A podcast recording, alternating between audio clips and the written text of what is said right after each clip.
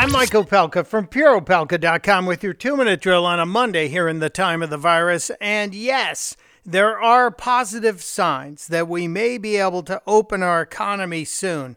But what concerns me most is what we are surrendering as we are finally starting to emerge from these weeks and weeks and weeks of lockdown or government imposed isolation.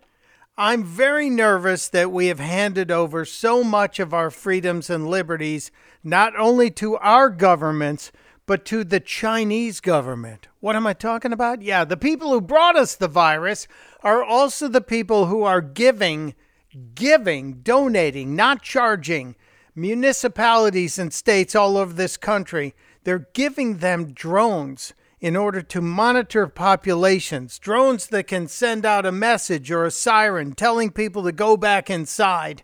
And yes, it's real. Listen to the mayor of Elizabeth, New Jersey. Mayors need to be creative. We have to figure out a way to get to people that police cars can't get to. It's more than Orwellian. It's downright frightening that a mayor would want to have Chinese drones patrolling his city so he could yell at people who weren't properly social distancing.